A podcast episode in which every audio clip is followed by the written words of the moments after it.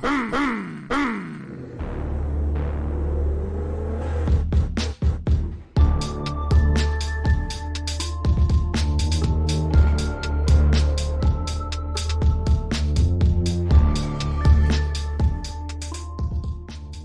and welcome to episode 79 of Gutter to Gutter podcast. Before we jump into this episode, let me remind you to head on over to our socials and be sure to give us a follow. You can find us on Facebook, Instagram, Twitter, and now also TikTok. I'd also like to remind you to head on over to certifiedprinting.com.au forward slash shop and look for Gutter to Gutter podcast merch if you would like to purchase yourself any of our merchandise. This is a great way to support the show and expose us to even more people.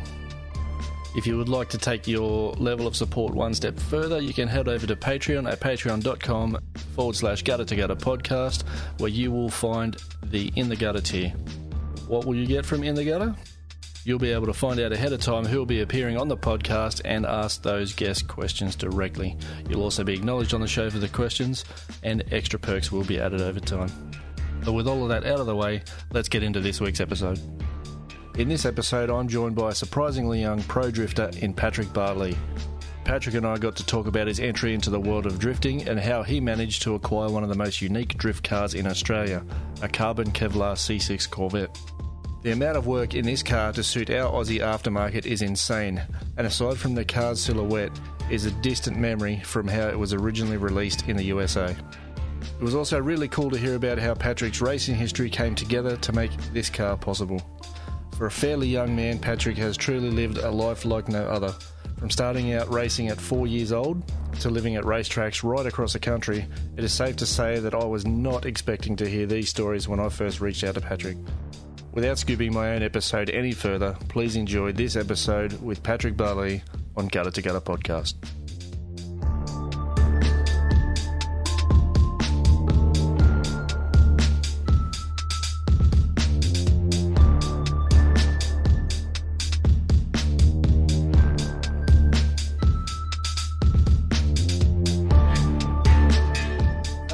To another episode of Gutter to Gutter podcast. I'm Static, and in this episode, I'm joined by Patrick Barley. Patrick, how are you, mate? Yeah, absolutely great. Thanks for letting me in. No worries, mate. Thanks for joining me. Did I pronounce your surname right to start with? Yeah, yeah, Barley's the correct way to go. No, nailed it. I um I have a habit of not pronouncing surnames right. I mean, you got to get some right. It just comes with it. That's right. The good thing is when I get them wrong, it makes me look like the idiot, so the guest can sort of sit there at ease a bit. and chuckle, of course. That's right. That's right. So awesome, mate. We'll start off like we do in every other episode. Uh, we'll get a bit of an introduction as to who you are and what you do. Yeah, so um, my name's obviously Patrick Barley. I'm uh, 22 years old from the Northern Territory, and I'm uh, currently a pro drifter. Awesome, mate. So, how did you how did you the, get along the, the pro drift path at, at a young at what would be considered a pretty young age, I guess? Yes, I started uh, pro drifting when I was 19 years old. So I came off a, a bit of a travel streak and um, decided to really knuckle down and go play with the big boys. And yeah, just hit up the, the high tech guys and said, hey, yeah, I'm interested. What's the process? What are the what are the rules and regulations? And from there, it was build a whole new car and do it properly the first time. Awesome, man. That's that's unreal. Um, we'll, we'll sort of jump back to, to yourself before we get right into the drifting stuff because there's so many questions I can ask just like that. Um, what do you get up to when you're not drifting? Yeah, so by day I work in the insurance industry um, for a particular motoring enthusiast related uh, insurance company that is very well known in the community. I, I And, believe uh, I'm seeing it on your shirt. Yeah. Yep, yep. Yep. And um, so, yeah, I spend a, a lot of time talking to uh, passionate motoring enthusiasts about you know their their vehicles and attending car events and um, you know doing the whole brand awareness thing. And yeah, I prefer not to work on cars. I prefer to just talk about them. So um, that's that's the job of my choice. That's for sure. Yep. Have you got a Have you got a good team around you then that lets you just be able to drive and talk about cars rather than have to work on them, or are you still Thank got- goodness, yeah, yeah, Yeah. I've got one heck of a team that um, I do work on them um, when required, but yeah, my my team are absolutely like you, you couldn't ask for any better. Like Yeah, they're nice. just top notch. Nice. So, where where did the love of cars come from? Yeah, so my family's been involved in racing from well and truly before I was a twinkle in my dad's eye.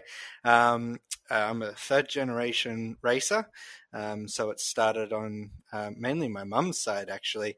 Um, Gary Chippendale, who raced um, HQs, um, Ozcars at the Thunderdome, Speedway, um, a whole array of things, and uh, my mum herself raced sprint cars, go karts. She actually raced go karts with Jason Bright when he was up and coming, who had a stint in supercars. And then on my dad's side, he uh, was riding when he was young for Kawasaki Australia. And then uh, got got a few too many injuries and decided roll cages where they go. And um, yeah, got into um, grip racing, so did a bit of autocross, and then found his passion in speedway, and that's kind of where you know my, my parents met. And my first racing was at speedway at the ripe age of four.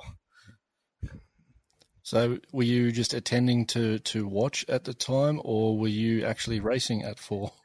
I raced, yeah, yeah. So Wow. There's a particular category which is very popular in Victoria, which is where I'm originally from. Yep. It's called quarter midgets, which is practically a, a go kart, and they have a, a roll cage shaped like a sprint car, and they've just got you know a couple horsepower little motors on them, and yeah, you can start at an extremely extremely young age, younger than actual go karts, and it's just dirt oval, putting around. So yeah, cutting my teeth in it pretty early. Nice. So, do you would you even remember that early? Like, would Um, you, you know, like, would you actually have recollections of the first time you drove one of those? You wouldn't, would you? I remember very, very small snippets. Um, it's mainly the going into a corner and something going wrong flash memories that still pop into my brain every now and then. Um, but yeah, as I got a bit older, around the, the five, six years old, we actually ran them in Darwin for a little bit here and many memories of, of that more so. Yeah. So, that, so as long as you can remember, you've been behind the wheel of something. Yeah. Yeah. That's bikes crazy, man. and quads and, and quarter midgets and yeah, played with it all. That's awesome. Man. You just blow my mind that you started racing anything when you, when you were four. I it's obviously not a video stream, but I'll just get this here for you as a bit of so this is this is me at Man. five years old. That is unreal. That is so, So- cool. Yeah, practically a um a go kart with a roll cage. Yeah. So yeah, they're, they're crazy cool things and great for the kids as well. Yeah. That's awesome. So how do you, how do you go now seeing kids come up through that sort of stuff? Are you still sort of involved in that or? Um, not as much anymore. Um, kind of get doing adult things now, getting caught Yeah. up in life and work and play and yeah, where where I can, you know, I, I try and go down and see a couple of friends' kids, you know, put around and stuff like that, which is great to see. But Yep. yeah, not as much as I'd like. Nice. Nice. That is so cool. I'm, I'm blown away by that. um, so what was your first car? Was it something, something special or was it just whatever? Um, my first actual car was a K55 Corolla. Um, so when I moved into full size speedway cars, racing junior sedans, yep, K55 is where it was at. Yeah. Nice. And yeah, absolutely loved it to this day. It was, yeah, pretty awesome. Well, imagine, imagine you'd have a story of, um, sort of growing up because you started at four, you would have grown up driving, um, you know, like your paddock bashes and all that sort of stuff. Yeah. Yeah, absolutely. Yeah, I had a, an array of uh, after school cars and weekend cars that we could go play around in. Um, for oh, in the in the later half of my school years, I actually had a, an S13, which was absolutely gutted, so it was as light as possible.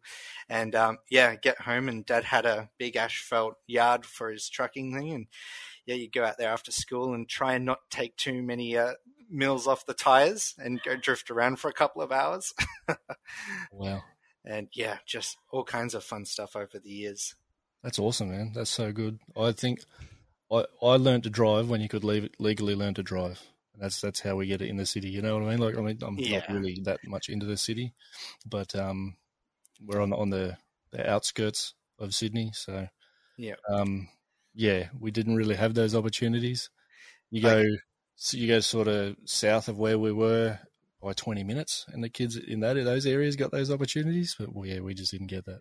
Yeah, it's a totally different dynamic up here in Darwin. Like, yeah, well, most of the people that I went to school with lived on five or ten acre properties, and everyone had quads or dirt bikes or you know a, a paddock basher or something to play with, and you just have the space to do it. So you know, it, we were probably what ten or eleven years old, and you know, one car we had, we had a EL Falcon, and you know, that was what it was. It, it just was the the paddock car. Um, you know, Suzuki Vitaras and all like it was just chaos. That's awesome.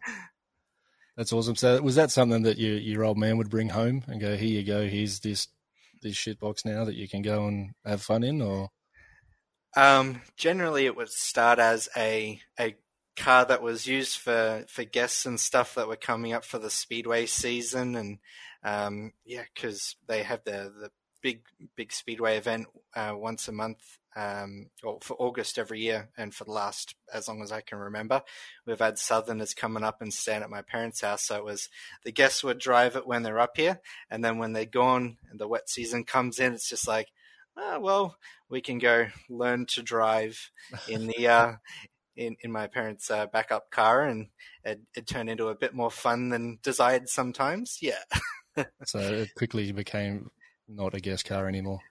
yeah. Look, that there was a couple occasions where that may have occurred. yep. nice, nice.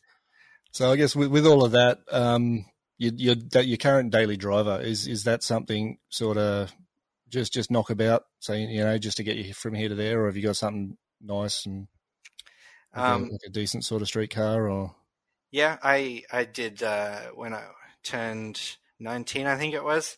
I got uh, the typical teen head kind of thing, and I uh, bought myself a 370Z as a daily drive manual, the most impractical car that I could have possibly purchased with the money that I had.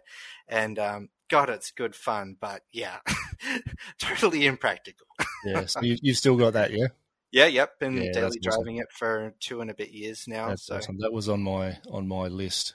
It was one of the cars I was going to be looking at um, when I sort of consolidate up. But with the kids and all that sort of gear, I can't take them anywhere.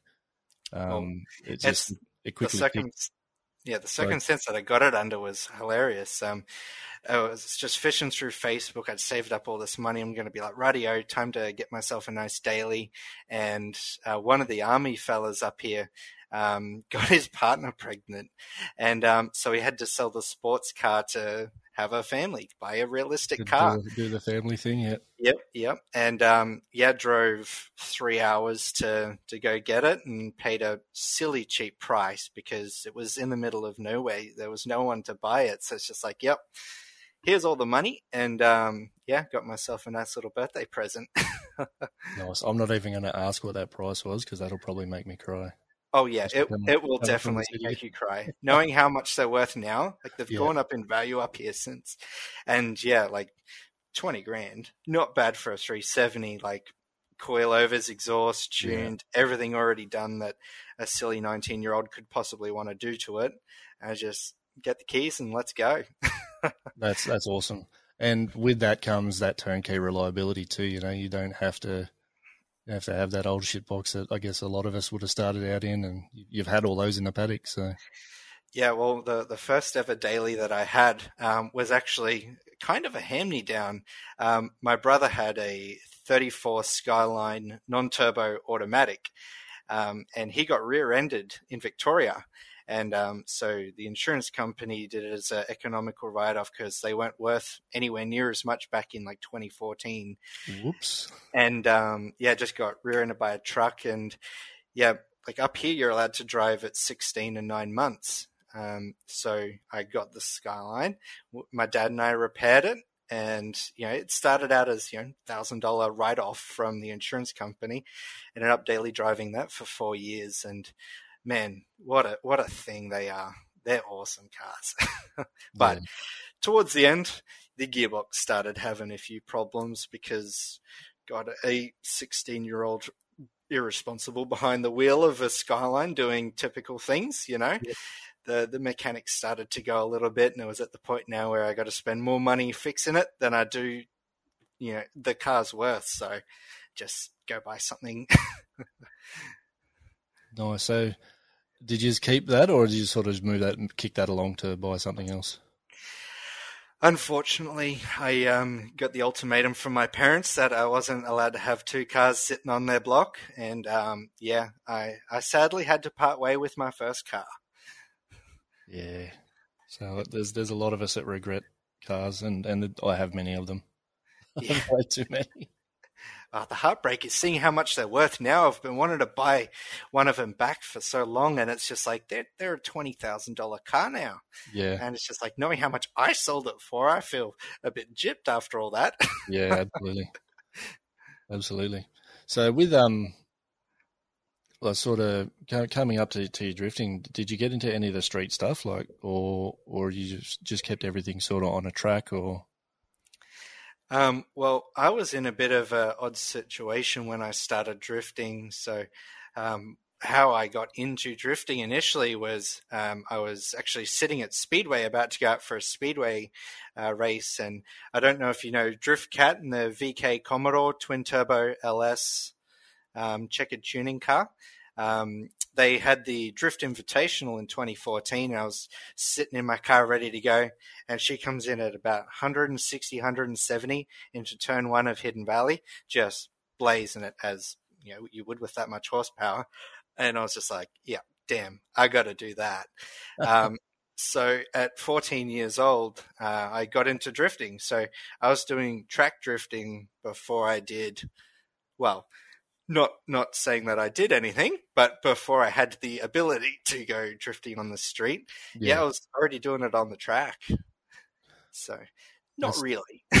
not really, but but really, yeah. As a sixteen-year-old with a Skyline, it was NA, it was auto. It, yeah. it wasn't going to do much anyways. Doing the best you could. yeah, yeah, yeah, pretty no. much. So when when was that? What what year was that that you got into drifting? Yeah, 2014 is when I started. Right. Yeah. So yeah, started nice and young. Yeah. yeah. And that was that was the catalyst, was it? Seeing seeing that, oh, that's okay. That's what I'm doing now. Yeah, yeah, it was a bit of a bit of a change of scene jumping from the speedway. So at that point, I had already raced for ten years in speedway, um, obviously in quarter midgets, and then jumping over to junior sedans. And yeah, when when I seen Drift Cat you know, absolutely going ham on Hidden Valley. That was absolutely the catalyst. I'm just like, we, we what is it? Why aren't we doing that? Um, yeah, absolutely. So, how did that conversation go down with the parents? Um, better, better than expected. Yeah. Um, you know, my my parents, uh, my dad runs his own company, and my mum works for my dad, and uh, they thankfully had the opportunity to be like, you know, if you have the desire to do it, we'll give it a shot. If it works out, it works out. If it doesn't, it doesn't. And you know, I've done everything from BMX racing. I've played ball sports. I've done, you know, ju- they've they've given me every opportunity to try everything that I've wanted to. And yeah, this is the one that stuck. nice. So you started in that in that auto skyline. Yep. Did you move on to another car from there? Well, when I started drifting, I didn't actually even have the Skyline yet because I got oh, the okay. Skyline when I was 16. Oh, so yeah. My um yeah, the timeline is all over the shop. I apologize. but yeah, my first ever drift car was um we picked it up pretty cheap. Had a SR20 uh, T8 T28 turbo, just a set of coilovers, bolt-in roll cage, and yeah, that's kind of where I learnt to to well, what I learnt to drift in. Yeah, nice. So yeah, that was the the first car of many. first of many. So take us through some of the cars along the way. Yeah, so yeah, obviously my first car was the old SR 180. Um, yep. after uh, about a season of that, we we tend to try something, upgrade, or try something different. So then I went into a LS 180, um, so just an LS one swapped 180 SX, no crazy front end angle kits, um, no massive grip cars, just a straight tie thing. Um, and that was the first V8 that I had. Did a, a, season in that, and then we went radio. Time to go steering lock. Put a big old lock kit in there. Started doing all right in that, and then went radio. Well, that this is as far as that car's going to get. So we built a S13, which is probably to date my most successful car ever. Um, that started out life as a you know, L98 S13 Wisefab all round, and then progressively changed motors, changed suspension, and yeah, from there we built V2 of that car, um, which is the the one that we built for high tech, as my uh, first S13 coupe. Didn't have the required roll cage to do the national events, and yeah, ran a few seasons in my um, first pro pro car, and then from there we uh, built my current beast, the uh, C6 Corvette. Nice. So, where, where does where does one find a C6 Corvette to cut up and make a drift car out of? Good question. Um, in a small country town in Victoria, whilst you're driving back from Sydney Motorsports Park.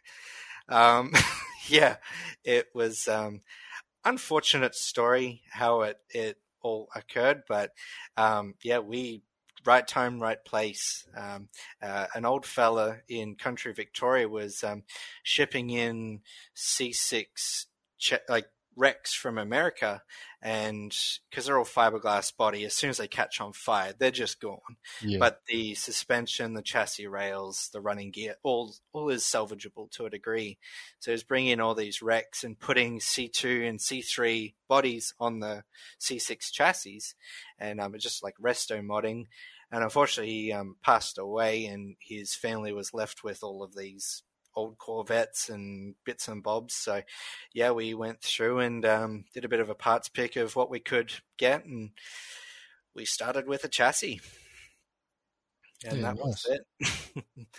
Unreal, because it's one of those things. Like it's it's a standout car on a track. You know, like there's only one like it at the moment, and there's yeah. not not too many around the world. I mean, there's definitely a lot in the states now after sort of the success Matt Fields had with his. Um, you know, you've got uh, Dave Egan of Drift Games, who has his, um, and you know, obviously, you know, the bu- bunch of them in the states, but you don't see you don't see them in Australia. So it's a very standout car on the track. Yeah, it was um, a bit interesting because when we were kind of building it, I was messaging Matt Field about, you know, oh, where, where do you get this? What's what's that? And you know, he uh, sent me uh, the the link to HGK and uh, Kristaps Blušs ended up speaking to out of Latvia. Um, and then when I was building mine, I was posting you know pictures and whatnot, and Dave Egan started following me on Instagram, and he was keeping up with where my build was, and and he started his, and you know, it it all kind of happened around the same time with the yeah. the C6 bubble. It just kind of happened around that 2020 mark when we started getting it together. Yeah, nice. So that would have been around the time Dave Egan was building his, yeah. Correct. Like, like at the exact, almost the exact same time. That's crazy. I started mine, and it would have been about two months later after we started. He started his, yeah. yeah. So it was just all all happened at the same time. All of these builds popping up, and I was just like, everyone's getting the, the ideas happening. Yeah. So what what are some of the, the issues you had to face, sort of building with with a platform like that? Because they're they're not your usual platform, are they? They're to like a torque tube with a gearbox at the rear. Yeah, so we built ours a lot different to everyone else's. Um, we had to keep the mindset of we're in Australia. Um, there's maybe 30 or 40 in Australia. There's no wrecking yards with a C6 sitting in there, or you, know, you can't just jump onto Facebook Marketplace and find one, you know, under 25 grand like you can in the States. So we, we had to think about sustainability of running a race program. We had to think about parts, parts accessibility was the, the main concern. Um, and you know, what's going to work? How is it going to work for us?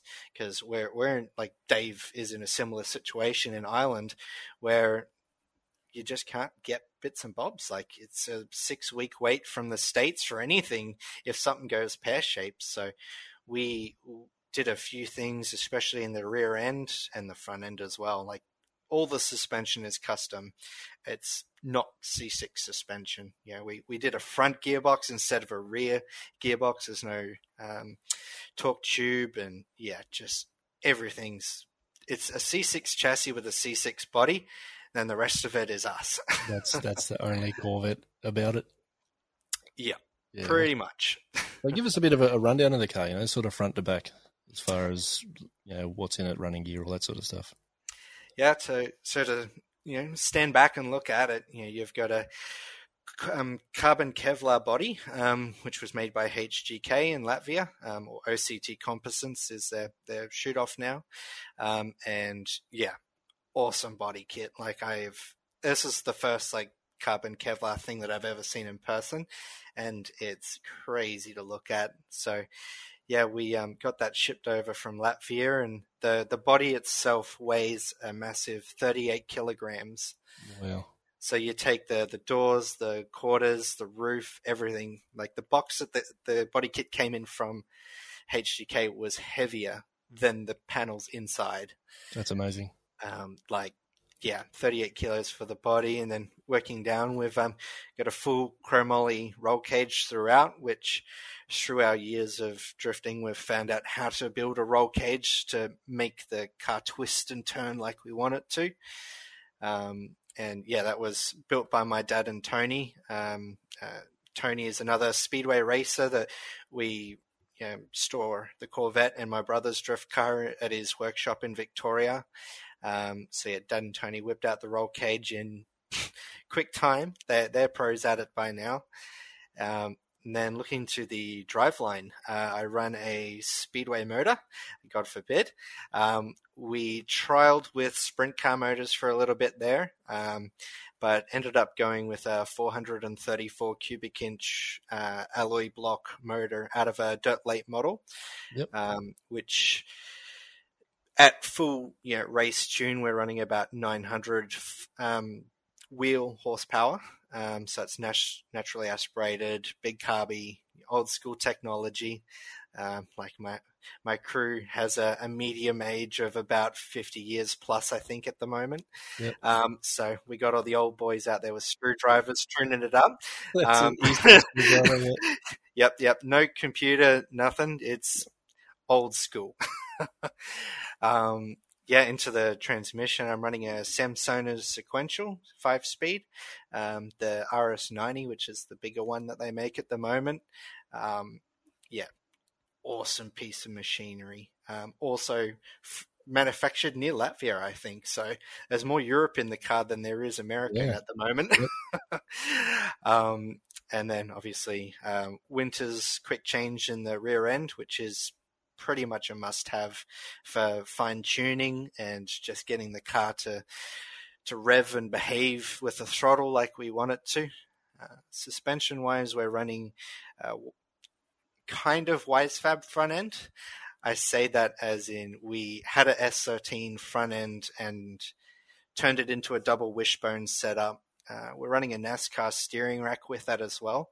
So it's kind of a development thing that we're trying with it at the moment. We've we've had some problems with it. Don't get me wrong, um, but yeah, we're slowly smoothing out. So instead of having a full turn and a half to get to steering lock, it's now one turn from full lock to center. So just trying out a few different things and seeing what's the most comfortable in that regard. Uh, rear end is a S13 rear cradle, uh, so rear subframe, and then S13 Wisefab. Then we're running a QA1 double or triple adjustable shocks throughout. So, yeah, all all flash bits of gear. that's awesome. That's that's a, a full on Frankenstein of of you know like yeah. different parts of the world. That's amazing. Yeah, my dad did most of the build. Um, he is he can't control himself when it comes to building something. I'm I'm very thankful to have him supporting me through my drifting. Yep. He is a Marvel engineer. Like he, with our steering setup, he was getting like the geometry to the point where it was so good that it was causing more problems. Like, Yep. and just he he can't stop thinking about tinkering with these race cars and he's raced for 35 plus years so he's got all this experience of this works that doesn't work what can we try and he's got tony uh, there to bounce ideas off and yeah between the two of them yeah they've built a, a monster to say the least yep Yeah, nice. so they, the car's like a bit of a guinea pig for their their ideas. Oh yeah, it's just Yeah. all their their fruit of thought is that car. All the Yeah. crazy ideas that they've raced in, you know, black track racing or speedway where the rules bound you from doing this particular modification or you can't sit the motor that far back or you can't play with the suspension. Like the fact that drifting's as open rule book as it is, they just went absolutely crazy. Awesome. That's really cool. What people can do when they're not limited, huh? Absolutely. Yeah. So what what made you run that type of motor? In you know, in an age where everything's computerized and it's it's you know everything's laptop driven and and whatever else. Going old school was it just that that sort of history? I guess like the your old man and Yeah, pretty much. Like in in Speedway, I raced a a Carby four cylinder motor. In um, when it a midgets, I raced a, a Carby single cylinder motor. Um, we, we tried with the turbo stuff, so I've driven uh, CA, SR, RB, JZ, uh, LS. I've I've driven it all, and when it comes to big cubic inch, you know, if you get the carby right, you're you're not going to have any flooding issues and stuff like that. And with the power curve that these motors have, like they're they're big cubes, but we can rev them to nine and a half plus thousand RPM, and the power is so nice throughout because you got the huge cubes for the torque, but then you can really spin them and get that horsepower happening. It's just like you you don't need to click another gear. You can just ease the throttle on, and the drivability of them is next to none. There's limited clutch kicking. There's no carrying on. It's you know why do burnout cars run big cube NA motors or big cube blown motors? Because there's no lag.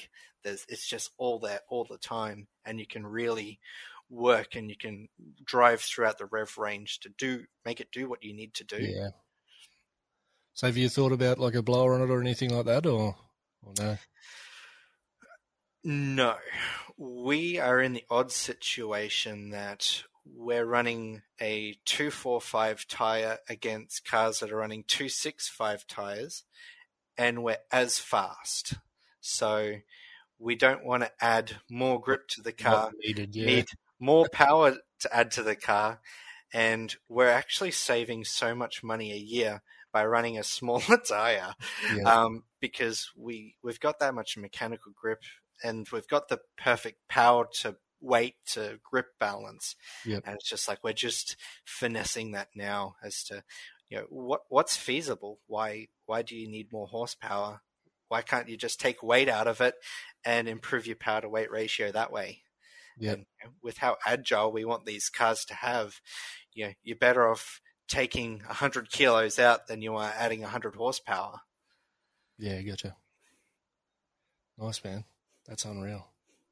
What a um, what a cool car. You know, like like like I was saying, you just don't see it. So to actually see it and and in carbon Kevlar Mm. thing around, and um, you know, I I sort of watching that at World Time Attack. I'm like, I'm I'm expecting maybe somewhere like a thirty to forty year old dude to get out of it. You know what I mean?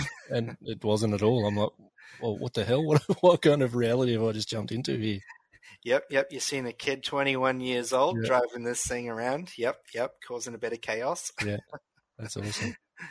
That's awesome. So, what was it like um, competing at World Time Attack? It was a dream come true. Like, it was next level. So, obviously, getting into drifting pretty young. Um, what where I started researching drifting was going on Speed Hunter's uh, website um, and getting on there once a year. You'd get the the Speed Hunters coverage of World Time Attack, and so you know for what is so yeah since between 2014 to 2020 I've been looking at the Speed Hunters coverage, watching the live streams, doing like it was like Christmas, like World Time Attack. Um, you know, I, I, had a few friends, Mitch Doyle and Danny Probert, who I drifted with up here, who attended for the previous years, and um, yeah, I um, unfortunately didn't get the invite in the in you know in the later years when we were still running pro, but yeah, getting the invite from Dan Mackey was like incredible. Like we built this car to run at World Time Attack and equivalent events, so yeah, like it was um, like just to get invited, it was crazy. So yeah, we um we ended up making our way across from Melbourne to Sydney in the truck and um, unloaded, and it was a very uh, neatly run event. There were a few thrills and spills uh, from some other competitors in the practice sessions, but yeah, it was just bam, bam, bam. Get your get your runs, get off the track, let these grip boys go out and do their thing. We were definitely not the the star of that particular show, yeah. which is understandable. Um, the the grip boys are the are the main uh, show yeah. there. Yeah. But yeah, it was probably the most well organized events I've ever attended. Yep. And then, you know, get to the drifting side of things. It was a, a, layout that I've never done before. It was, we didn't quite have the car where we wanted it to. And yeah, got to drive against um, Glenn, uh, Mitch Jeffrey, uh, God, I'm starting to remember. Uh, Flash. Then we had yep. Mitch Jeffrey, and then we had Glenn Ormerod and then we had um, uh, Luke, which I don't want to touch on that too much. Um, and then we obviously had uh, Brad in the top two, and um, yeah, there was some stars in the pits and some some faces that I've never seen and yep. people that I got to meet, and yeah, it was yeah, I it was it's like one of those things where I try and remember it now, and it all just happened so fast and everything. Yeah. It's it's kind of all a bit of a blur. yeah, I was I was out there, um, you know, shooting shooting photos, sort of just practicing some photography because I've only really just picked it up this year, and um, I was sort of walking up, walking up the like towards the towards the hill, and I see you and Flash coming around the around that, that last corner and you're just banging, like literally banging on his door. I'm like, oh my God, why is my camera not out right now? that looked amazing, man.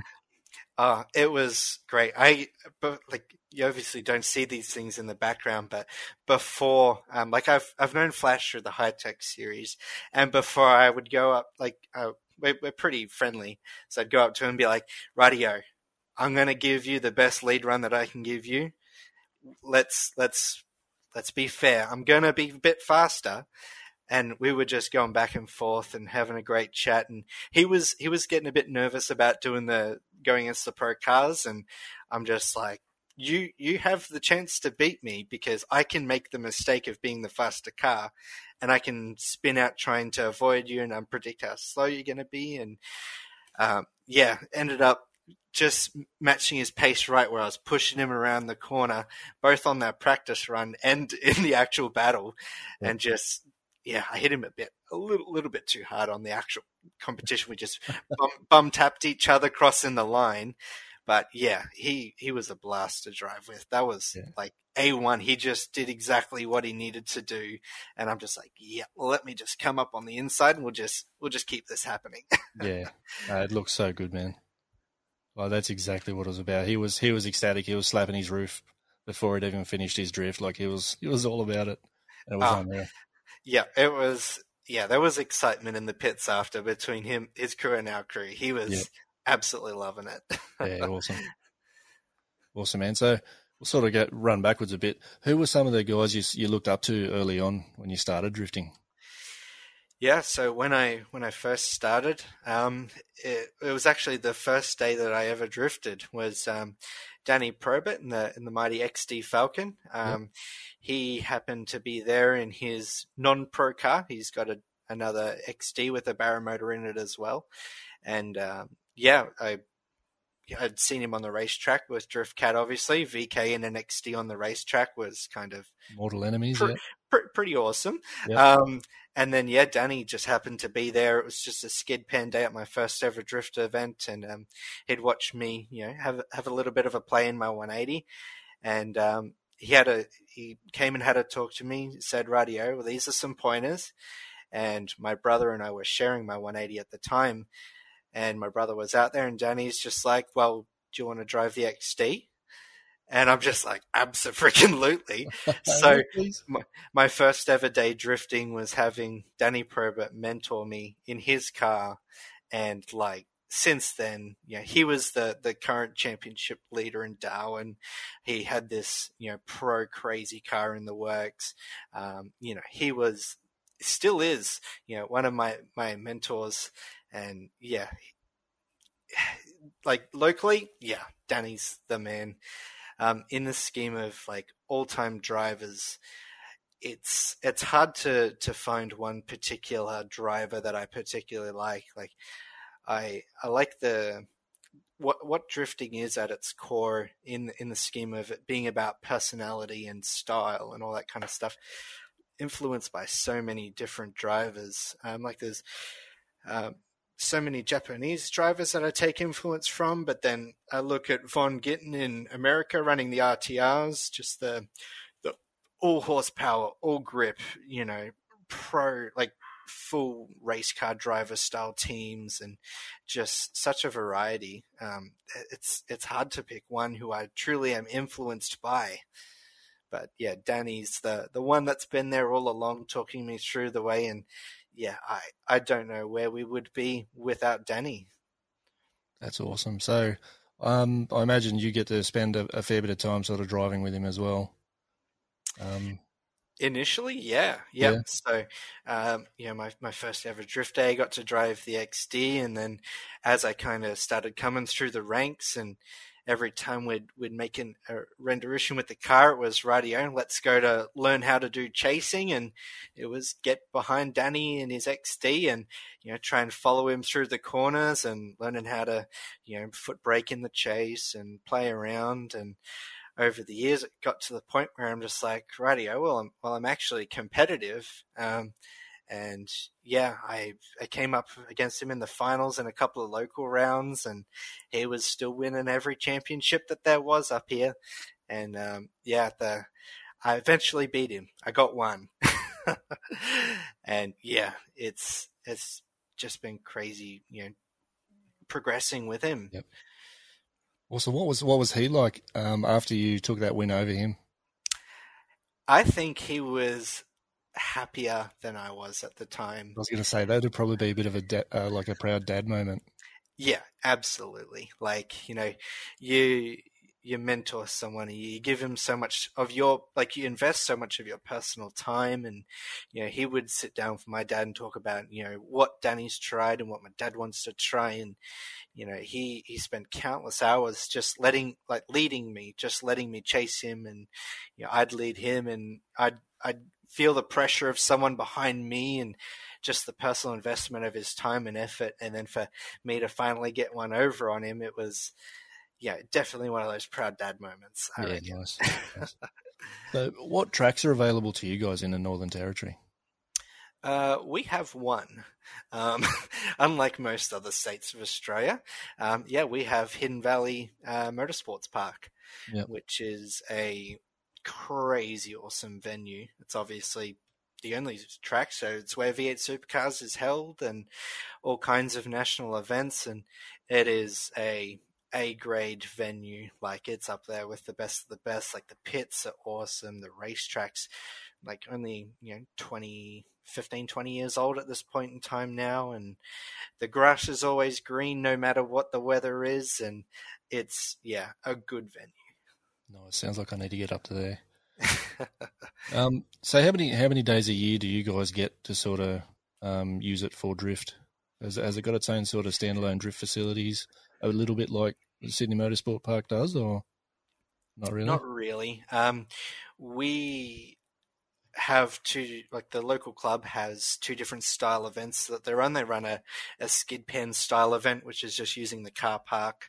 Um, they have a small wet skid pan. It's maybe a third of what Sydney wet skid pan is. Wow. Um, like it's it's very small. Like you can do a figure eight, and that's about the extent of Yeah. it. Um, and like a, a very small figure eight at that.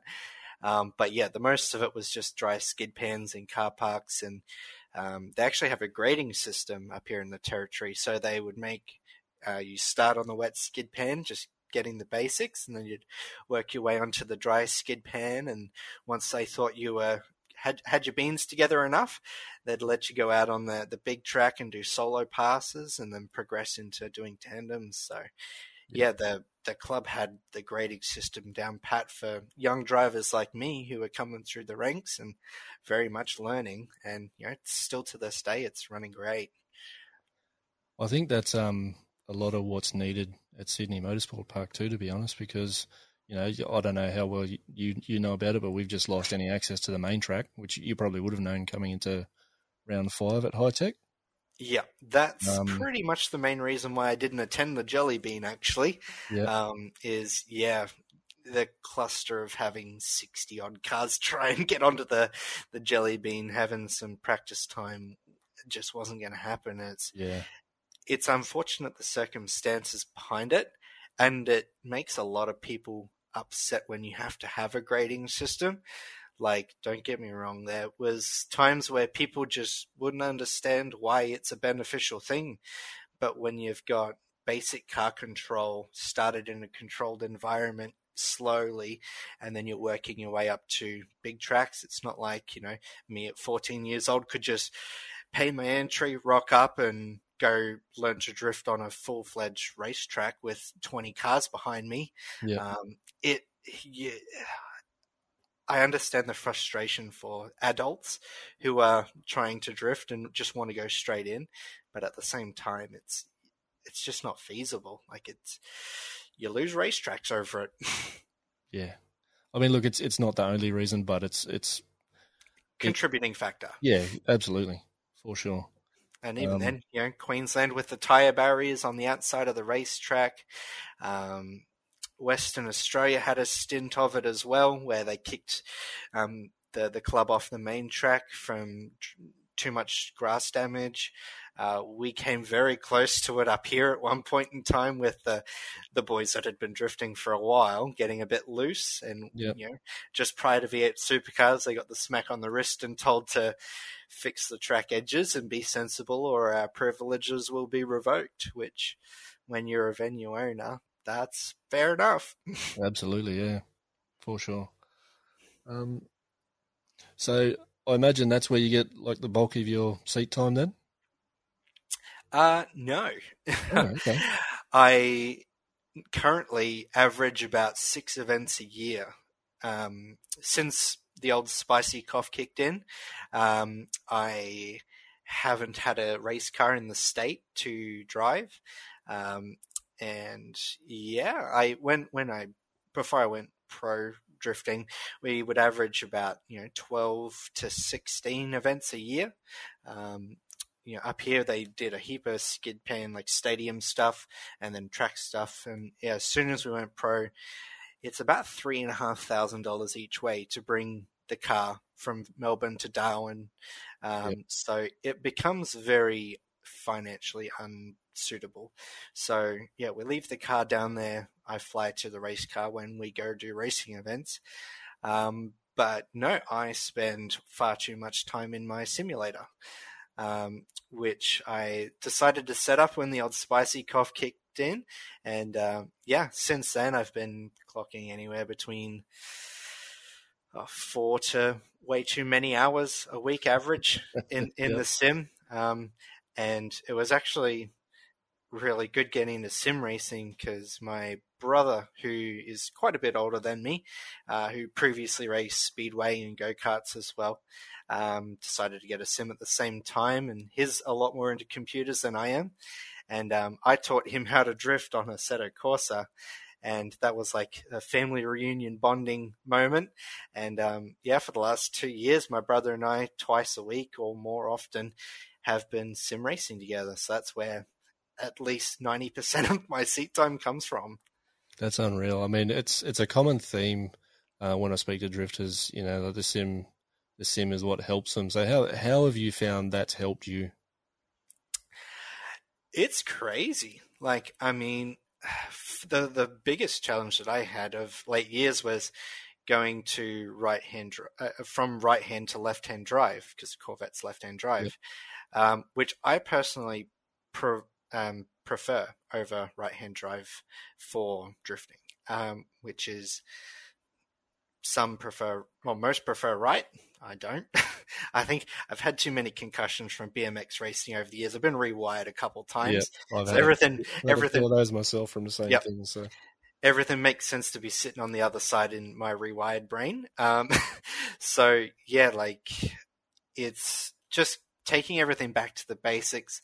Thankfully, we met a couple of guys who made cars in simulators, so we we got them to fine tune the cars to to feel like my kind of car, and I put maybe oh, I don't even know. I'd average 200 laps every time that I went on the simulator. And, you know, Queensland Raceway earlier this year is probably the best example that I have. I've I'd never driven at Queensland Raceway before. Uh, for a month prior, I did probably 100 to 200 laps a day on the simulator um, in the Corvette that we had made in the sim, and I top qualified. Like, ne- never been to Queensland before. First qualifying session out of the gate, top qualified. And it's just like, that shouldn't have happened. But, you know, it, it gets the basics into your brain. Choose this line, flick the car here. When, when you're doing, the, yeah, it just yep. etches the muscle memory. And then when you get to go do it in real life, it was just like, yep, cool. I know what to do.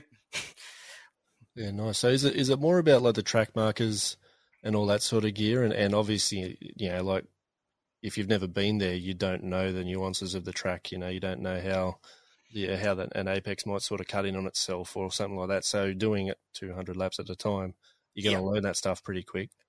Um, so so you know what the thing looks like with your eyes closed when you get there before you drive it. Um, yeah, that's it. Like, is it kind of all of that sort of stuff mixed together that sort of helps you get good with it? Pretty much like um, Sean from uh, ADC, who made the, the Queensland Raceway in the sim. Yep. Um, he had some contacts up there, so they were putting um, certain landmarks in the correct spot to kind of just keep, you know, actually have visual places to mark from. And I'm very much a get in the race car turn my brain off and just let my body drive. Like I've I've done enough laps over the years to to know what the my foot's going to do for the throttle. My hand knows when to grab the handbrake. My my foot knows to what. To, yeah, it it just all happens itself. So if I can get in and just switch my brain off, you know, I don't have a turbo to try and focus on keeping alive, or you know, I, I don't have anything that's like the car's that overbuilt that I don't have to think about driving it. And with the way my dad and Tony set it up, they're whizzes with suspension, and it just practically drives itself at this point in time. So I can just focus on, yep, put the car there, put the car there, you know, adjust here slightly, and you know, when you do that many laps of a layout, you don't think about it because it's just muscle memory at that point in time. It just all happens. Yeah, that's unreal. I um, I've unfortunately sold my sim a while a while back to sort of focus on getting the podcast itself set up because for a long time I was sitting behind my steering wheel, like I, would have been sitting in the seat behind you. Yeah, you, yeah. You're looking down the barrel of the camera and you're seeing a steering wheel in front of me while I'm podcasting, you know, and and it was it was all well and good, like, but I just I didn't use it enough. And um, now I'm sort of looking to sell up everything because I've got a, um, a, Nissan Navara, D22 Navara, two wheel yep. drive that I that I've built for drift, and I've used it twice. Yep, good, gets a bit like good that. trick, yeah. Um, and I live 30 minutes from Sydney Motorsport Park. You know what I mean? Like, so it's there's no reason I can't get there more. I just haven't. So, um, but yeah, I'm looking mm. to sort of get sort of yeah move all that on and and focus even harder now on the podcast. So mm. I think a, a simulator is definitely in the in the future for me. Yeah, like I um last year did something that I never thought I'd be able to. So, uh, you know, obviously racing sprint uh, speedway when I was young. Both of my parents and my pop race sprint cars. Which have you've seen sprint cars before? Have you? Yeah, yeah, yeah. So like 900 horsepower, 670 kilos or something, like just absolutely crazy. So since I was a kid, I re- really, really wanted to race sprint cars. And um, yeah, whilst Melbourne was going through their last couple of stints of lockdowns, um, I got the chance where a sprint car being stored at my parents' place driver was stuck in Victoria and I got to drive it. so I did I reckon for the, the month prior again, two to four hours a day, non-stop in the sim, just like sprint car racing on iRacing, just bang, bang, bang. And just, I got in the sprint car first time ever and wasn't that slow. Um, like I was keeping up with some of the back markers and yeah, like you, you just can't do that. Like it's not possible. yeah. It just doesn't make any sense. And the, yeah, like that was one of the moments where I'm just like, yeah, this sim stuff actually works. Like it's, yeah. it's actually a good training resource that's realistic. It's not a video yeah. game anymore. So how did, how did you find, um, going from your car to jumping in the, in the sim and sort of losing that motion and, and sort of part of that feel? Did you find that was easy enough to get over or? Yeah, look, it took a while. Uh, don't get me wrong, but I started to to piece together. It's it's funny, like you you talk to someone that has hearing loss or sight loss or something, and they they pick up another sense here and there, and they they use that in to replace the sense that they've lost. It's like in dr- sim drifting, you don't have the the g forces physically, you know, getting your body. You, you, can't feel the grip level through your butt like you can in a real car, and yep.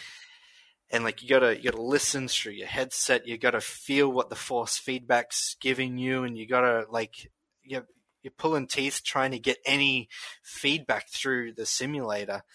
And then when you get into a real car, it's like oversensitizing. It's just like, oh my god, I can feel everything yeah. again.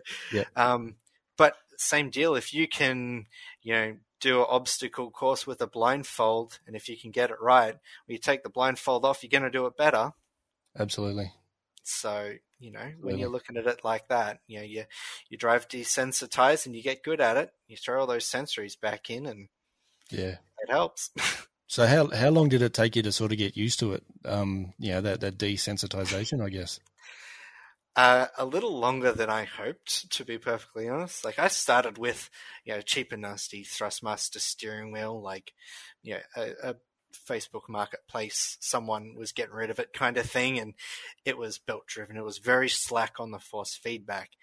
And without that force feedback, it really t- it took me like two months to really kind of get the actual feel for it. And then I went and bought a half decent um, Fanatec um, CSL wheel, and since then it's just like it provides so much more feedback yeah. that I can actually get the the sense through the steering wheel yeah. now as to what's happening, and well, that made a night and day difference. Yeah, that's really all you've got as far as that sort of sensory, isn't it? That, that's that's the really only, like only feedback you really get is from yeah. that wheel. So and they've got the audio pretty good on the the Sims at the moment, so you can kind of hear and you can feel. Yep. You can you can use your revs in your ears, and then you can feel the car get light through the steering as to when you're you're getting a bit too happy throttled, and yep. like you're just yeah pulling at teeth to try and get feedback. Like you're so desensitized, it took me ages. yeah, that's one of the first things I noticed when I when I jumped on. I'm like, oh, cool, I can just drive this like a like a car now. I'll drive it like I normally would. But no, no, no you're not. No. You and I was doing yeah, like um, f- for the most part, it was like Forza Motorsport Seven. So it was, they're not. It's not extremely simulator heavy. It's it's a little more arcadey, but it's still more simulator than not. So, and even with that, you know, like you you're kind of missing that depth as well. Like your, your depth perception is not there because you're looking at a flat screen. And hmm. although you know, let the the games do the best they can to make stuff 3D now, it's not. Yeah. So you know you've really got to then sort of nail down those those corner markers and, and all that sort of thing to know where to turn in and where to brake and all that sort of gear. So I imagine for for your drifting, it's it's much the same. Yeah. Yeah. Well, I was silly with my tax return when I started drifting, and I decided to buy a, a Samsung ultra wide, the 49 inch one with a thousand R curve. Yep. Um, and it's it's actually if you're sitting in your seat, it's exactly the same distance from your eyes the whole way around. Yeah. Um, and that was the game changer. Like that made a night and day difference. Having that full perspective and the widened field of view, that really gave it the depth and that extra little bit that I needed to get the full feeling of it. Once I had that, yeah, it was on. Yeah. Have you have you mucked around with with VR at all? Oh no, I I dwindled in it a tiny bit, um, but man, I get seasick standing up in yeah. the bathtub, let alone getting a set of VR goggles on. Yeah.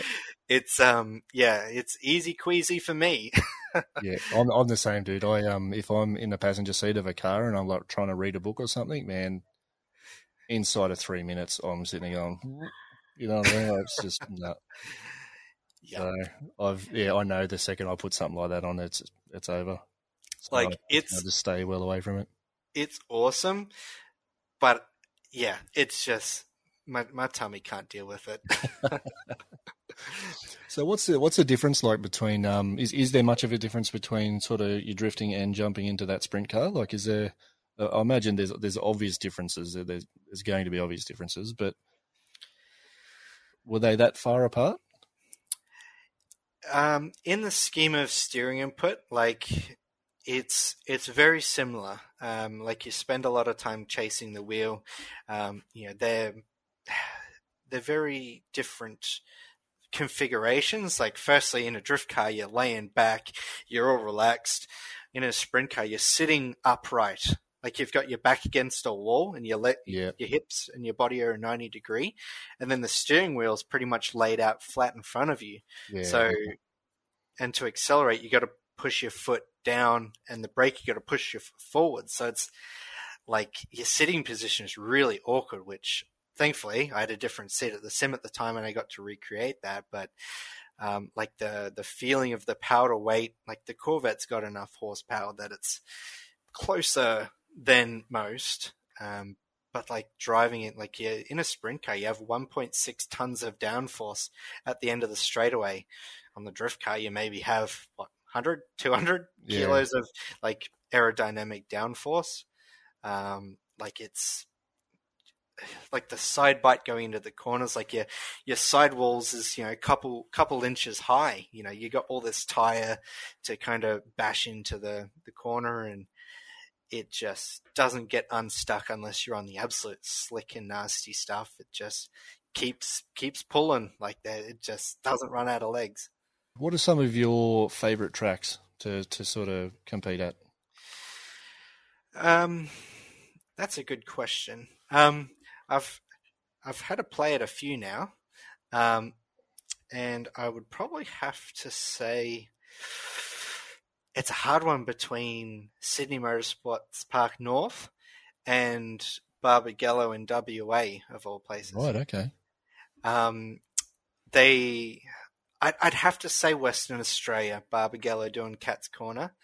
Um, I don't know if you've seen the video of Mitch Larner doing the 360 entry yep. and then going up the, the hill. That I did it once, and then I tried a set of tires in one lap in the old red car. Um, and like you're throwing the car in at the best part of like 180, I guess I was doing. Everyone, all the local boys were going so much faster than me, but you throw it in, and then you just from the point where you get back on the gas at the bottom of the hill, you got to zigzag all the way up and then around the corner, and you just full throttle. Like I was valve bouncing at nine thousand something RPM, just frying the tires off it and going from lock to lock, and it was it just kept going faster.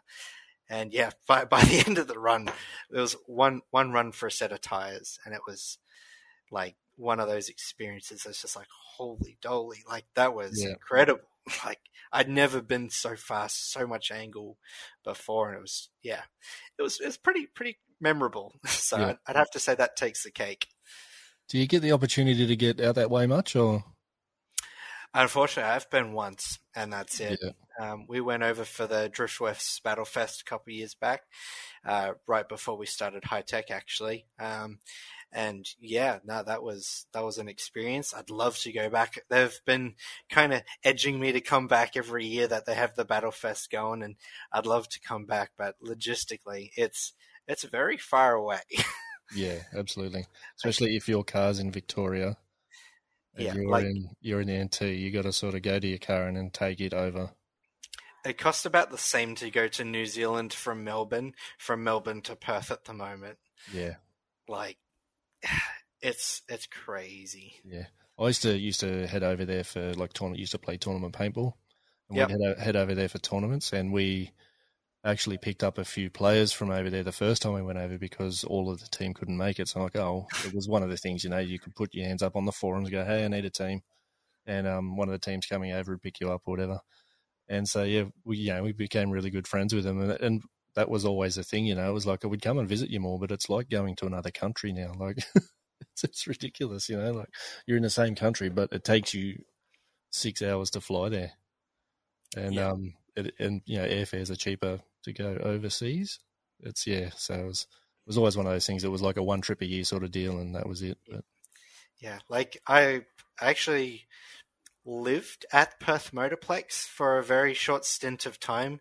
Um, around 2009 to 2010, my dad was full time sprint car racing, um, and yeah, we, we lived at the Motorplex in the in the B double for a little bit, and um, yeah, as a kid, yeah, growing up at the Speedway with the drag strip right there and everything, that was pretty cool li- li- living at Perth Motorplex. But yeah, I'd love to go back, but yeah, it's so far away.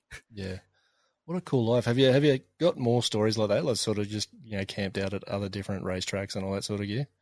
Yeah, yep. So um, throughout the years, you know. I've, I've been to racetracks before my memory can possibly capture, but um, yeah, for the three months of the year, we used to live at Murray Bridge Speedway. Um, we had the the full uh, B double setup, so the back trailer was uh, Dad's sprint car, the push Suzuki Vitara, um, and the front trailer was living quarters. I, I have um, well, there's three of us kids in in uh, our current family, and uh, yeah, so we used to live in the top corner that like we were pretty young at the time. And then mum and dad would sleep on the other half. We had kitchenette. We had a playstation 2 downstairs with a tiny little tv that we would play with. And um, yeah so we lived at perth motorplex for a bit. We lived at murray bridge speedway. Um, we had a stint oh god where else? We've avalon um, we've done a couple queensland trips when i was really young. Um, and Murray Bridge was where I spent the majority of the years when we were traveling. Um, yeah, like throughout the week coming up to, to race day, my dad was the track curator for Murray Bridge for quite a while. So driving the grader, um, getting the track shape right, watering the track. And um, they had like um, those Gator John Deere buggies kind of thing. Yep. And yeah, my brother and I were just ripping around the speedway, steering these little things. And, um, you know, they, the Speedway owned, like Murray Bridge Speedway owned their own um, push cars at the time, which were XD and XF Falcons. Um, so before I even met Danny, here's eight year old me steering this XD Falcon around on the, the go kart track of Murray Bridge Speedway, trying to slide it around a little bit, whilst Dad was in the grader yelling at us to stop being silly. before the uh, the old push car ran out of fuel. Um, oh, just um, yeah, we, we lived on a, um, a, carrot and onion farm in Perth for a little bit as well. Um, so you know, young me on Chris, on school holiday was in the sorting sheds, um, and you know, that that's just the way that I lived when I was a kid. You know, we were traveling racing, and I was doing homeschooling in the truck, and it's it, that was just how life was. There, there wasn't a, an alternative. It's just how it happened. Yeah, it's amazing with with COVID, like you know the the homeschooling thing with um with COVID and having you know children being kept at home and schooling them from home. It's amazing to see what kids can get done when that's all they've got to do and there's nothing else around them. There's no other distractions. Our kids were getting their like their week's work done inside of two days. you know, like they just they, they would just head down, ass up, just into it until Yeah. it was done, and then they had the rest of the week to do whatever they wanted. Like obviously, same sort of thing. Is that right? Yeah.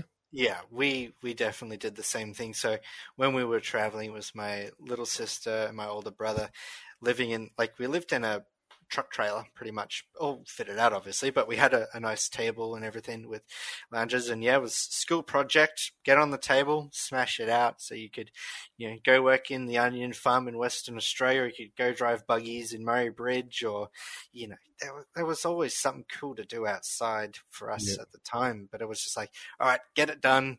You know, sooner you get it done, the sooner you can go have fun. Yeah, exactly. That's awesome, man. Um, so you've mentioned Hi-Tec a few times. Um, how did how was that sort of the last series of Hi-Tec? I know it went for a very long time. what what was that like? I know you'd missed round five because of was was that purely because of it being held on the peanut now, or yeah, logistics. It's a, Yeah. it's a lot of money to go drive on Yeah. a skid pan, so we didn't. Yep. Um, so we're going to keep it re- in uh, Calder in two weeks' time instead. So we, we saved our pennies and Yep.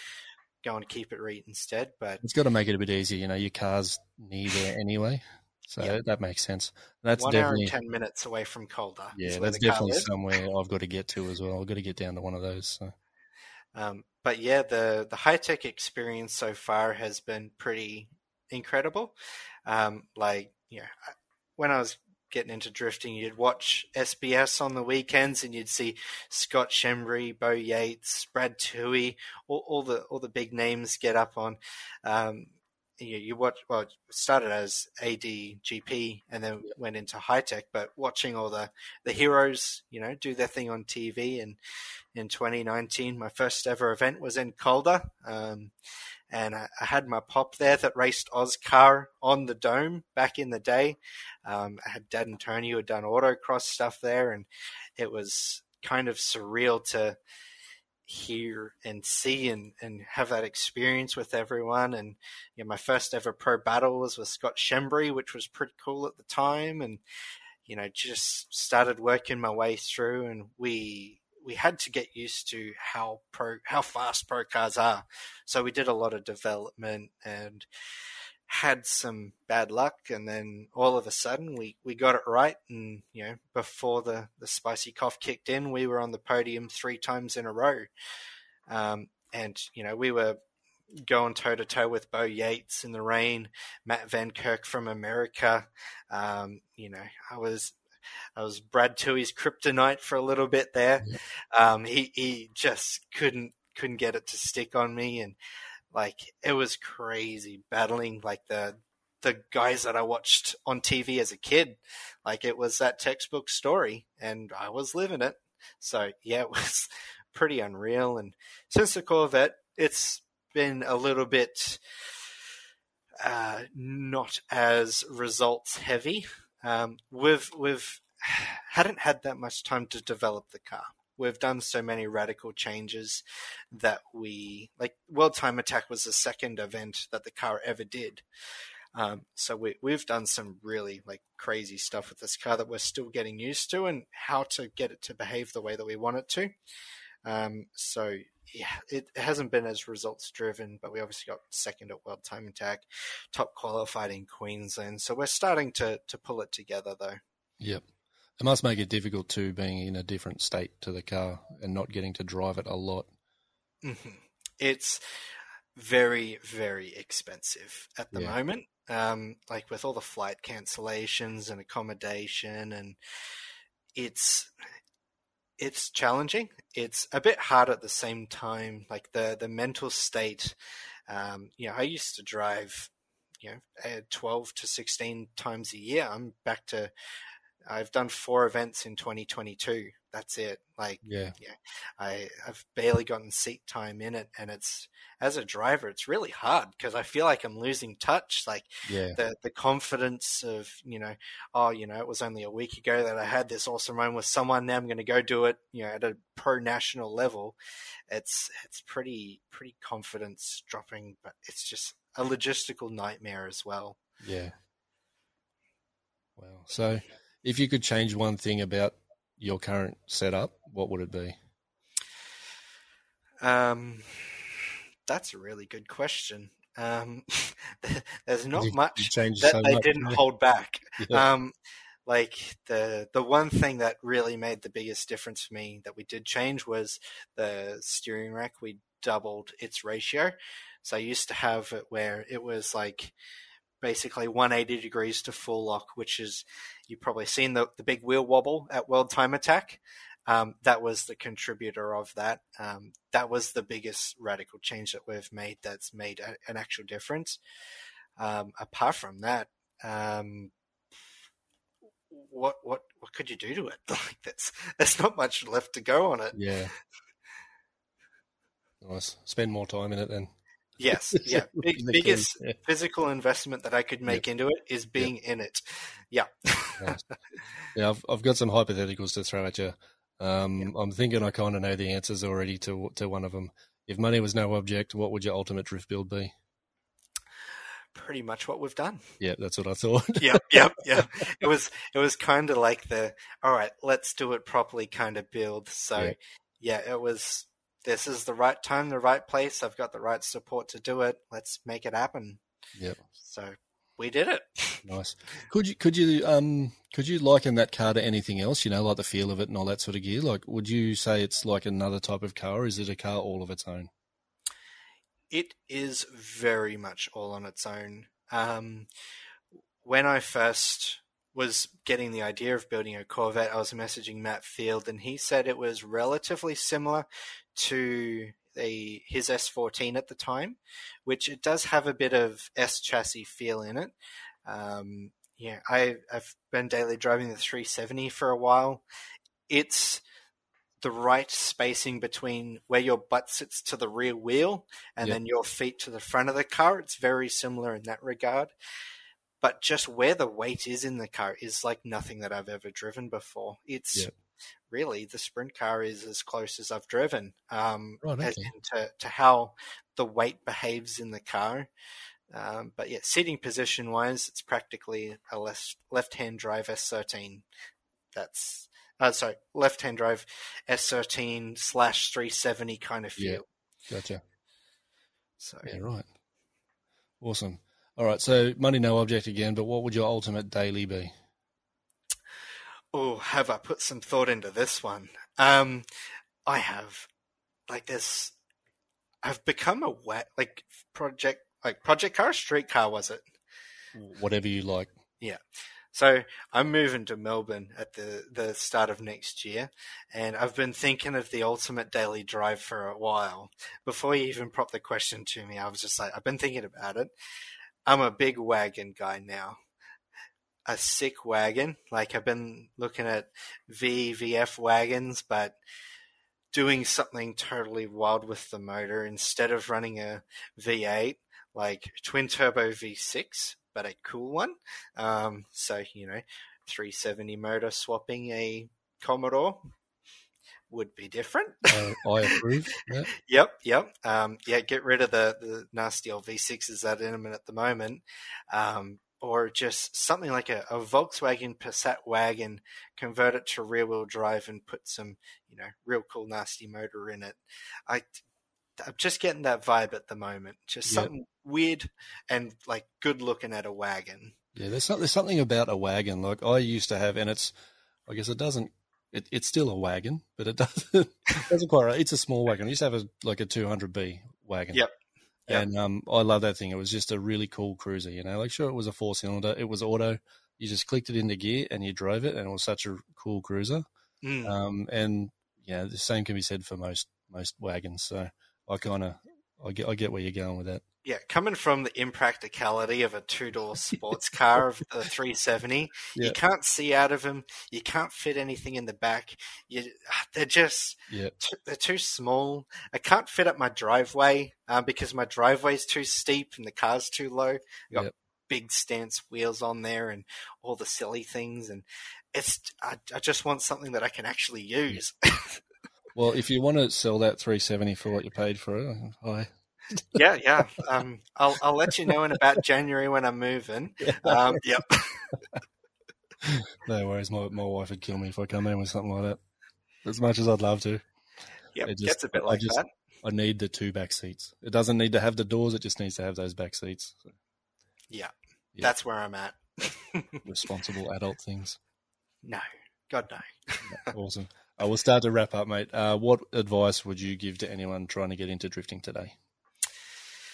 Yeah, that's that's a bit of a tough one at the moment. Um, I think we're at a period now where going to the you know Facebook and picking up a cheap S13 isn't isn't a thing anymore.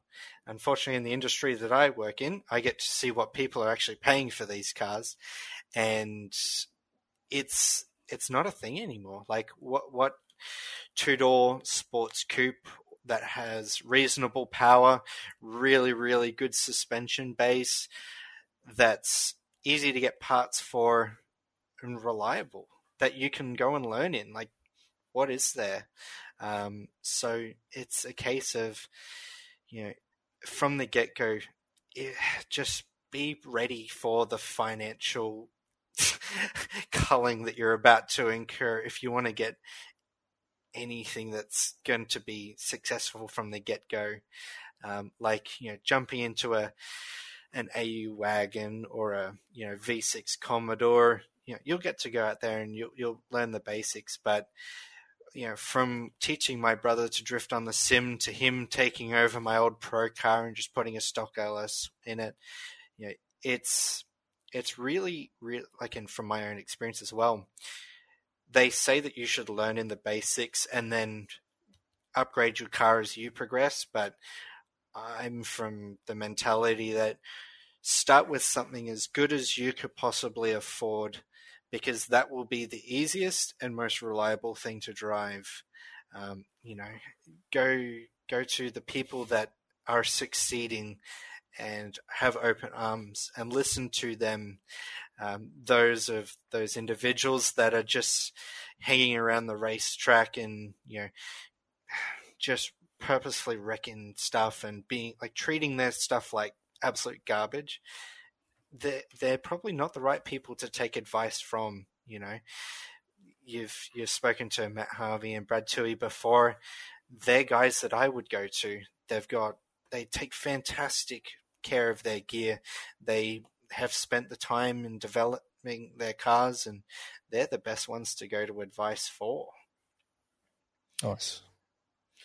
Um, Yeah. So it's it's a hard time to give advice to someone starting because it's not the right time, unfortunately. Yeah. We got That's that's the only way I can put it. there's a lot going on. We're losing a lot of stuff. With um, yeah, the the car market is a mess. It is an absolute mess right now. Um, But you've Yeah. got the predicament of your your good drift cars are too expensive to buy. The good racetracks are kicking drifters off or shutting down in total. You know, and people just are getting old, having families, and don't want to drift anymore. It's Yeah. it's a really really difficult time. I'd um, yeah, we won't get into, into what what we can do to change it because oh, we've we've spoken to a few few people about that, and um, yeah, it's it's just it's it's a fair rabbit hole to get into. So Ten years, it'll be back. yeah, It's it's going to have its wave. yeah, in in another 10 years there will be the next Sylvia there will be the next Sydney Motorsports Park there will be the next everything with, And- with that, what do you think is the next Sylvia?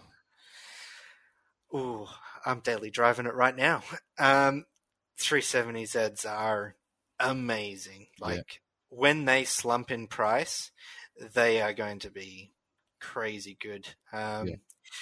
the the the Z where the Zs are going with the 400 especially it's still heading in the right direction. The Supra, they're still heading in the right direction. They, we just need the community to dislike these cars enough for five to ten years to the point where they're worth nothing. Right. a, a little bit like this 1989 Sylvia that was disliked by the majority for so many years, become worthless, and turns out they're a really good car. We just need everyone to dislike the Z and the Supras and all the rear wheel drive manual, you know, front motor cars that are coming out. We just need to get culture to think that they're bad cars until we can afford them and then buy them all up and Yeah. then go go in this repeat cycle again. Yeah. Fingers crossed. I hope that happens. yes, yes, I'm Not- hundred 'cause I percent wouldn't, for it. I wouldn't mind the new Z. So if, it's ten years down the track when I get one, that's fine. I'll take it. Yep. It's in my lifetime. I can work with that. Yeah, that's right. Awesome, mate. What events have you got coming up? You mentioned um, Keep It Reet. Is that their battle royale? Is that right?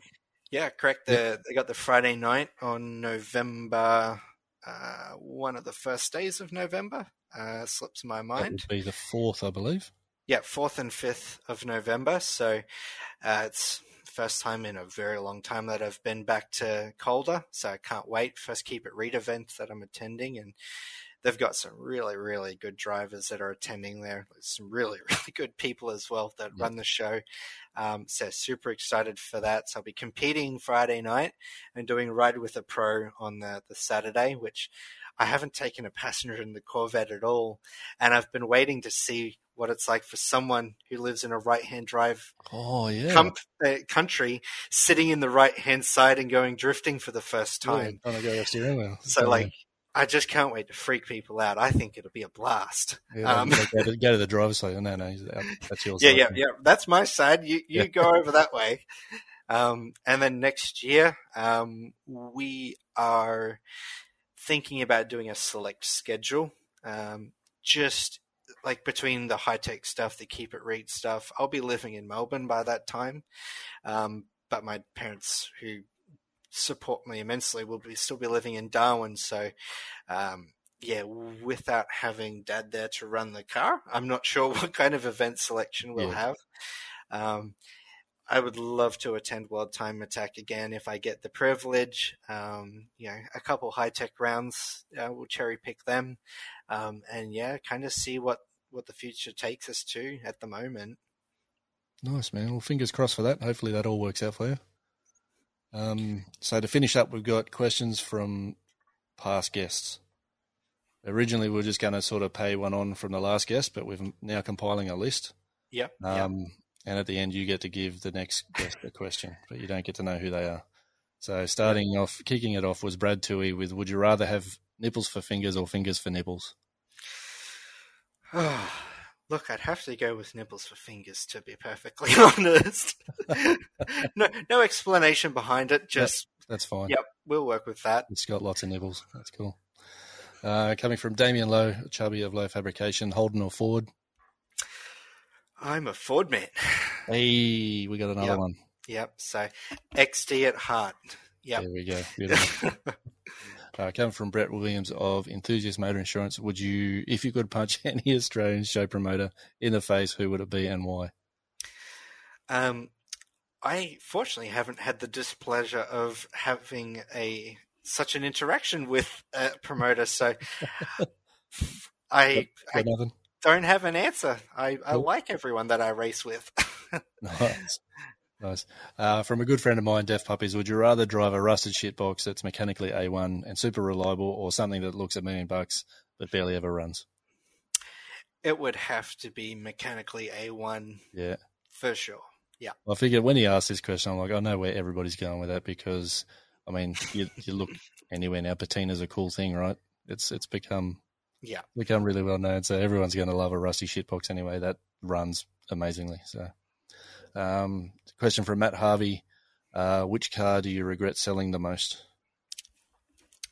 Would have to be a very similar answers to his, unfortunately, because I know he sold his 33 Skyline sedan Yep. uh, that he was very passionate about, and mine would have to be my 34 Skyline sedan Yep. that I was very, very passionate about. So, yeah, I feel Matt's pain on that one. Yeah, Yeah. All right. So coming from Aaron Gregory uh, on last last week's episode, would you rather punch your dad or be punched by your dad? Um, yeah, look, I, have taken a few hits for misbehavior, so I will um, definitely receive because I know if I hit him, I know what happens to my race car. Um, That's the smart choice, right? to, to, be perfectly honest, I know my place in the world, and it's it's not uh, hitting my dad. So yeah, not to be punching dad. Nice, mate. Nice. All right. So with all of those done, give us a question for next week's guest. Yeah, so I had this corker thrown to me to someone that was trying to stuff with my head one day, and it's when you're sitting on the start line, do you breathe through your nose or do you breathe through your mouth? Try and think of it. Total nice. head stuffer. Yep. Awesome, man. That's a cool question. I can't even think of it myself. exactly. It's it's perfect.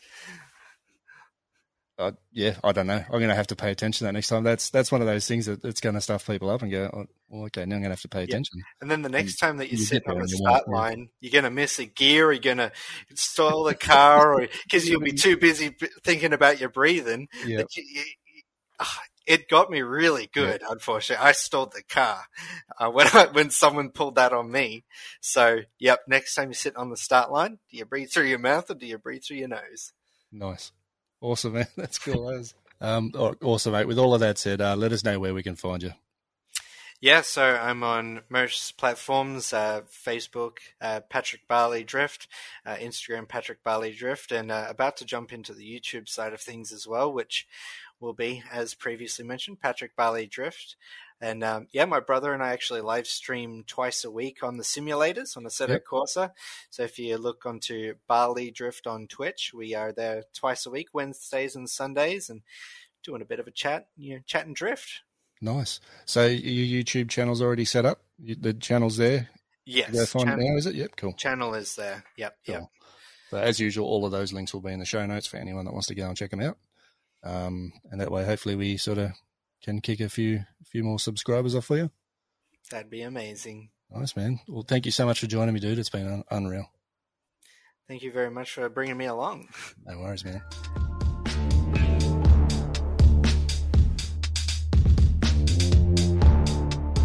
Thank you all so much for listening into this week's show. If you would like to help support the podcast, you can go to certifiedprinting.com.au forward slash shops and search for Gutter to Gutter podcast merch, and there you will find a whole range of merchandise, including double and single sided shirts and hoodies, as well as coffee mugs, tote bags, and coldie holders.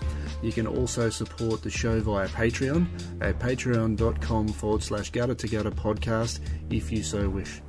Through there, you can ask questions and be acknowledged on the show, as well as the added benefit of knowing which guests are coming up and being able to ask those guests questions directly. Any financial support given by you is put straight back into the podcast to better the quality and give you a better listening and interactive experience. Don't forget to head over and follow Gutter to Gutter Podcast on Facebook, Instagram, Twitter, and now TikTok by searching Gutter to Gutter Podcast. And also be sure to like and share our posts to help the podcast grow. I would also love it if you would consider leaving a review on your podcast platform of choice. I look forward to bringing you more next week, so please have a great week and look after each other.